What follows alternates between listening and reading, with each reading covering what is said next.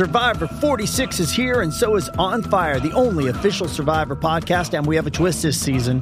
The winner of Survivor 45, Dee Valladares, will be joining us every week. We're going behind the scenes of the biggest moments, the how and the why things happen, and the strategy and analysis you can only get from someone like me, a Survivor winner.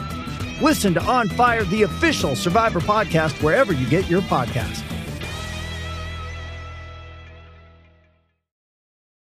This episode is brought to you by Hyperice, the leader in advanced warm up and recovery technology. They have tons of innovative products, like Venom heated wearables to help soothe sore back muscles, Normatec compression boots to speed up recovery and increase circulation, and Hypervolt massage guns to improve mobility. Loved by athletes like Naomi Osaka and Erling Haaland. Try them yourself. Get 10% off your order with the code MOVE at hyperice.com. Getting engaged is a moment worth cherishing. A one of a kind ring that you design at Blue Nile can help your love sparkle. Just choose your diamond and setting. When you found the one, you'll get it delivered right to your door. Finding the right engagement ring can be nerve wracking. At Blue Nile, you'll have the expert guidance needed and a diamond guarantee that ensures you're getting the highest quality at the best price. Cherish all of life's moments and save up to 30% at BlueNile.com. That's BlueNile.com. Join us for the very first IFL Live at London's Indigo at the O2, Sunday, August the 13th, with me, Kugan Cassius, and some very special guests Eddie Hearn, Darren Barker, Johnny Fisher, and more. Tickets now on sale. So, in the words of Eddie Hearn, You get up, you dress up, and you fucking show up. This is Umar Ahmed for IFL TV. I'm joined by Hall of Fame promoter Frank Warren. Um, yeah, a lot going on uh, in boxing recently. Let's start with um, one of your old good pals, Mike Tyson. um, going to be involved in the event with Saudi Arabia. He's training Francis and Ngannou. Obviously, goes up against your guy Tyson Fury. Um, going to be interesting seeing Mike on Fight Week, Frank. Yeah, I mean, uh, we'll be seeing him. I'm more interested in seeing what happens in the ring. That'd be more interesting to me. And it'd be another it'd be another situation where we've been involved in a fight where he's been involved in and our man wins. yeah, of course we know we know the history with you and Mike Tyson, Frank. But from a, a, a event point of view, to have Mike Tyson involved, uh, it's good for you guys, obviously. Well, look, it, you know, he shows he's a tra- he's training Ngannou, and uh, and it obviously adds a bit to it. And uh, you know, one thing's for sure is uh, it bring more eyeballs along to the event. Uh, I'm, I'm, I'm, as I said, I'm very confident from day one. This is going to be a massive event, and uh, but you know, Mike Tyson. One one thing, whatever you think of Mike Tyson, he's got a tremendous knowledge of boxing. There's no doubt about that. What do you actually think of Mike Tyson? Honestly, what do I think of him? Yeah, I don't. I very, very rarely think of him. All right, we'll leave on that one there. Uh, Frank, obviously the, the, the biggest story uh, recently in boxing has been the fact that Joshua Whyte has been called off. Um, not sure whether the show's going to go ahead still, but yeah, what was your initial reaction to everything? Well, you know, it, it's the board, the uh, British Boxing Board of Control obviously said the fight couldn't go ahead, and the promoters had no choice but to, to uh, call the fight off. Um, and that's the position. As far as Dillian's concerned, he's got to, you know, comply and go along with the the system that tests that tests his B sample, and, and he's got to explain why whatever's been found in his system is in there or not. And uh, that's what's that. That's what he's he's got to do, and the sooner the better. And then he either if what he says is true, he can get on with his career. If it's not true, then he's got a massive problem but it needs to be dealt with. It need, this is exactly how all these cases should be dealt with quickly. If you were handling this show and you've got just you know a, literally less than a week, um, a pay per view fight um, at the O2, and your A side is ready to go, how would you handle this situation right now, Frank? Well, you got you got a number. Of, you, first of all, you look at sort of fighters that you got on your roster, and who are those who are available and do you want to make the match? But obviously, the end of the day, you've got to get the the uh, the the uh, the other fighter, which is AJ, to agree to fight one of the guys that you put forward, if indeed you want to put one of them forward.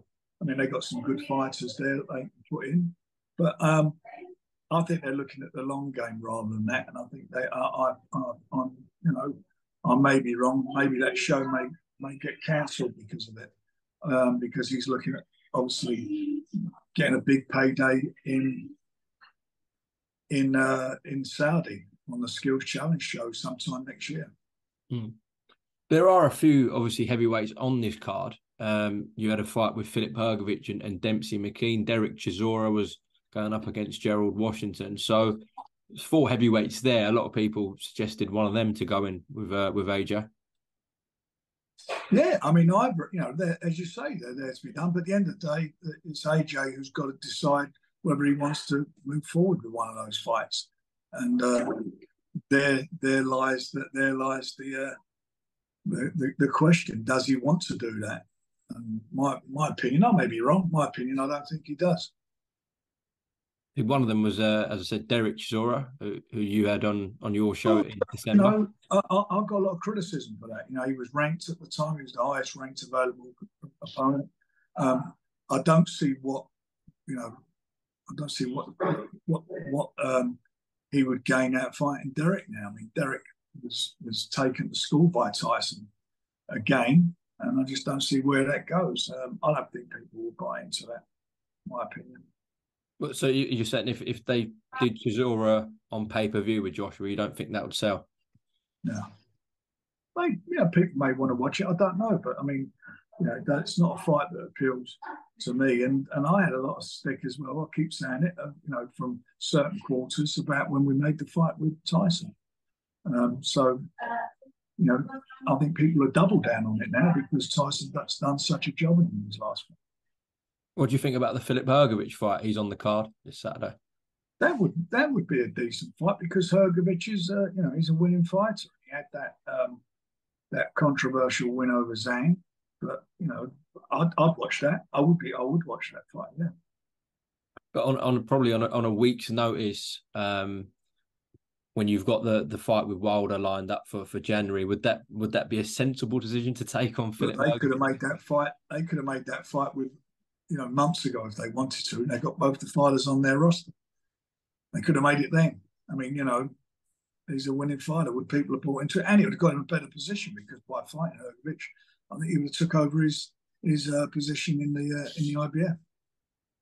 Frank, I know you're away and you probably haven't been uh, on your phone much and, and looking at what's been going on, but did you manage to see or hear what David Haye had to say about this situation? I did see it. Yes, oh, I you did, did see it. it. Yeah, I did see it.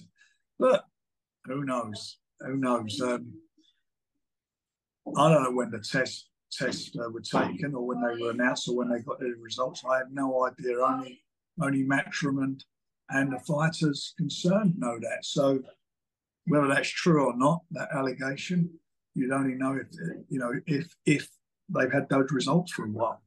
If they had had them for a while, then you know what positions. All right. Anything uh, you want to add on this situation before we move on?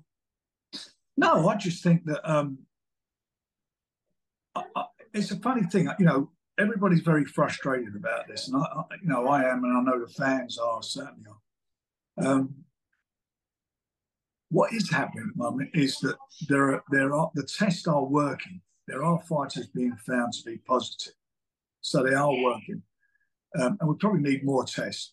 We need to have more tests, you know, and I believe that somehow the funding's got to be found to make that happen. Um, I don't think the board would have been sitting on their hands. They've been working hard in this, they certainly in this particular instance haven't been sitting on their hands.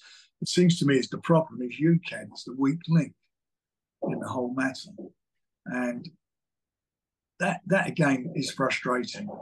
Um, and you've got to refer it back to the Conor, Conor Benn situation you know, as time goes on, more and more comes out, and his lawyers have done a brilliant job for him as lawyers.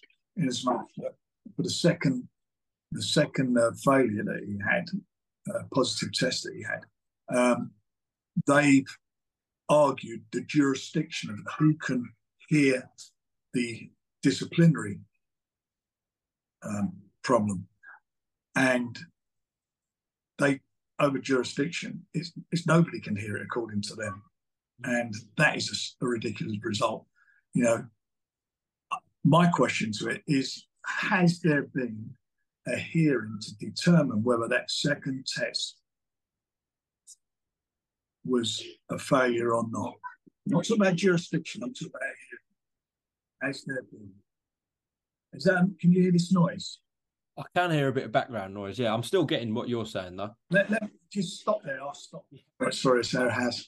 Right, That's on. all right. They're just picking this back up. So, are you saying there uh, there wasn't a hearing on the second test for Conor Benn? There was a hearing, but it, but what I understand it was about was the jurisdiction.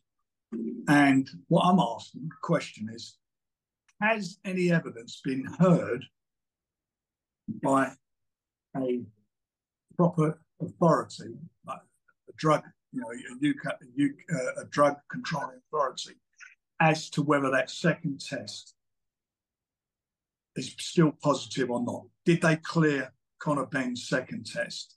Did he submit his B sample? Because what I'm hearing is that he didn't. And if he didn't, then the Board of Control should appeal that.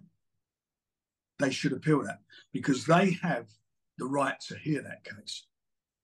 If you look at the regulations, um, and I and for you all, all you, know for the haters out there, I do have to look at them.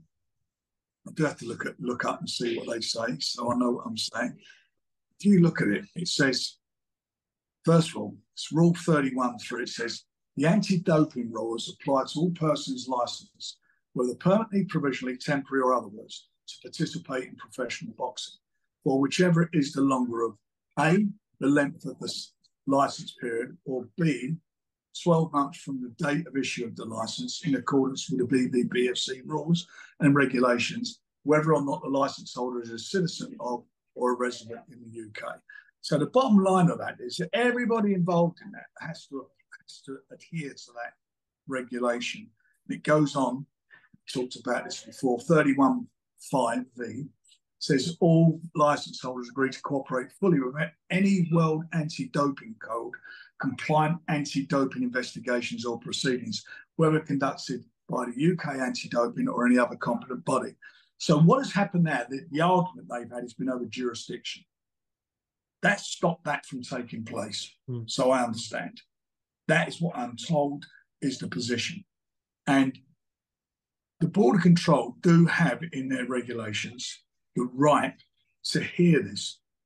It says in in in in in this in these situations, it actually says that if um, if a boxer, um, it, how to read it, you know, if a boxer has um, has failed anything, then they can call him and hear that. It doesn't say you can. They can appoint UKAD with them to hear it. Yeah. So I think they'll appeal it, and they should appeal it because this is all conf- this is a confused message going out there. The message what it sends out to box the other boxers, to young amateurs who want to turn pro, and to the public is confusing and wrong when we know it can easily be dealt with. This is wrong, and it needs to be sorted out. And we need to get to the get this situation sorted out with doping because it's becoming a farce, and all it's doing is damaging our sport on you know on a regular basis.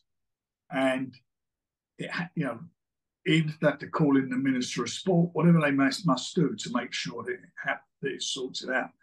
You know, he's had. It, there's been a.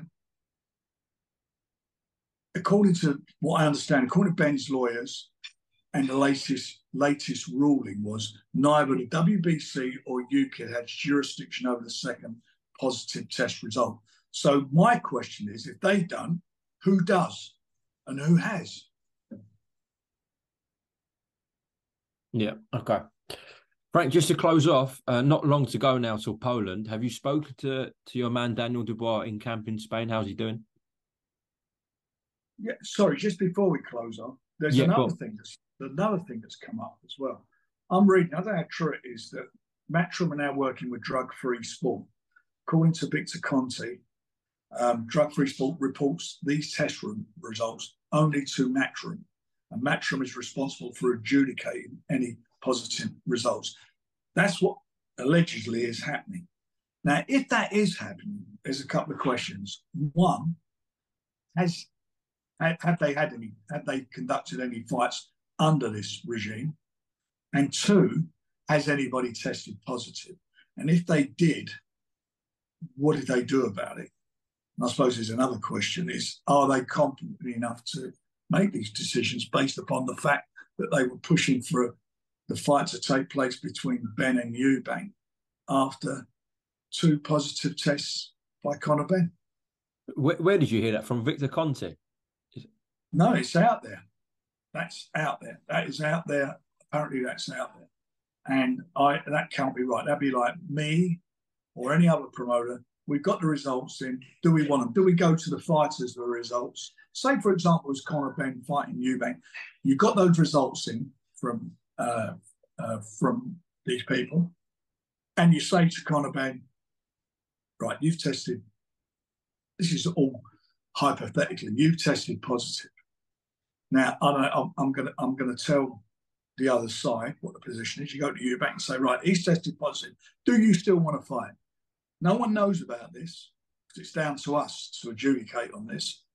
Do you want to take place? And he says yes, then you've got a fight taking place with a guy who tested positive. Now that is not on, and it should not be allowed. And I, I don't, you know, and for me, there's no excuse for this. We have a system. We got VADA, who, according to Matchroom, Eddie Hearn, up to a couple of months ago, were the best testing organisation in the world, and we got UKAD. Between the two of them, they should be able, able to test people. And once they're tested, they should have the and the rules are going to have to be amended if the, if the lawyers manage to Benn's lawyers manage to um, change this. They're going to have to change the rules that when these rules do come out, these are the organisations or, or UKAD in our case have to hear it. There's no going anywhere else. It's not about it's not an argument of jurisdiction. That is what it is. Because if the fight you were going to have that you tested positive was going to take place place in our jurisdiction, i.e., the UK, and you're saying that shouldn't be now because of that test that you shouldn't hear it, how can that be right? What is the, it's pointless. Mm the whole thing becomes absolutely pointless. And lawyers are doing a great job, but they but it's not a job a, a job that is it might be in the interest of their client, but it is not in the interest of the sport. In my opinion, that you are taking the jurisdiction away from the uh, drug testing authorities here. It can't be right. Okay. Okay. Uh, just to, to, the question I asked before, have you spoken to Daniel in camp in Spain? Yes, but he's he's in really good spirits. He's, he's getting a lot of southpaw sparring, and he's really he's you know he seems extremely extremely confident, uh, which is good. And I'm pleased to hear that. Uh, it's a tough fight. I'm not saying anything, but I genuinely do think he's going to win it. And I think this is all going to be about his temperament. I know he's got the skills, he's got the power, he's got the youth, he's got all those things going for him. And I think it's all, all going, to, going to be about his temperament. And I do believe he's got the temperament for it. Okay, we shall see. Listen, Frank, enjoy the rest of your holiday. Um, I'll see you next week for the McCann Baluta fight week in London. It's a good fight, eh? Yeah, look forward to Dennis uh, in a big step up. Sports Social Podcast Network. With the Lucky Land slots, you can get lucky just about anywhere. This is your captain speaking. Uh, we've got clear runway and the weather's fine, but we're just going to circle up here a while and uh, get lucky. No, no, nothing like that. It's just these cash prizes add up quick. So I suggest you sit back, keep your tray table upright, and start getting lucky. Play for free at LuckyLandSlots.com. Are you feeling lucky? No purchase necessary. Void where prohibited by law. 18 plus terms and conditions apply. See website for details.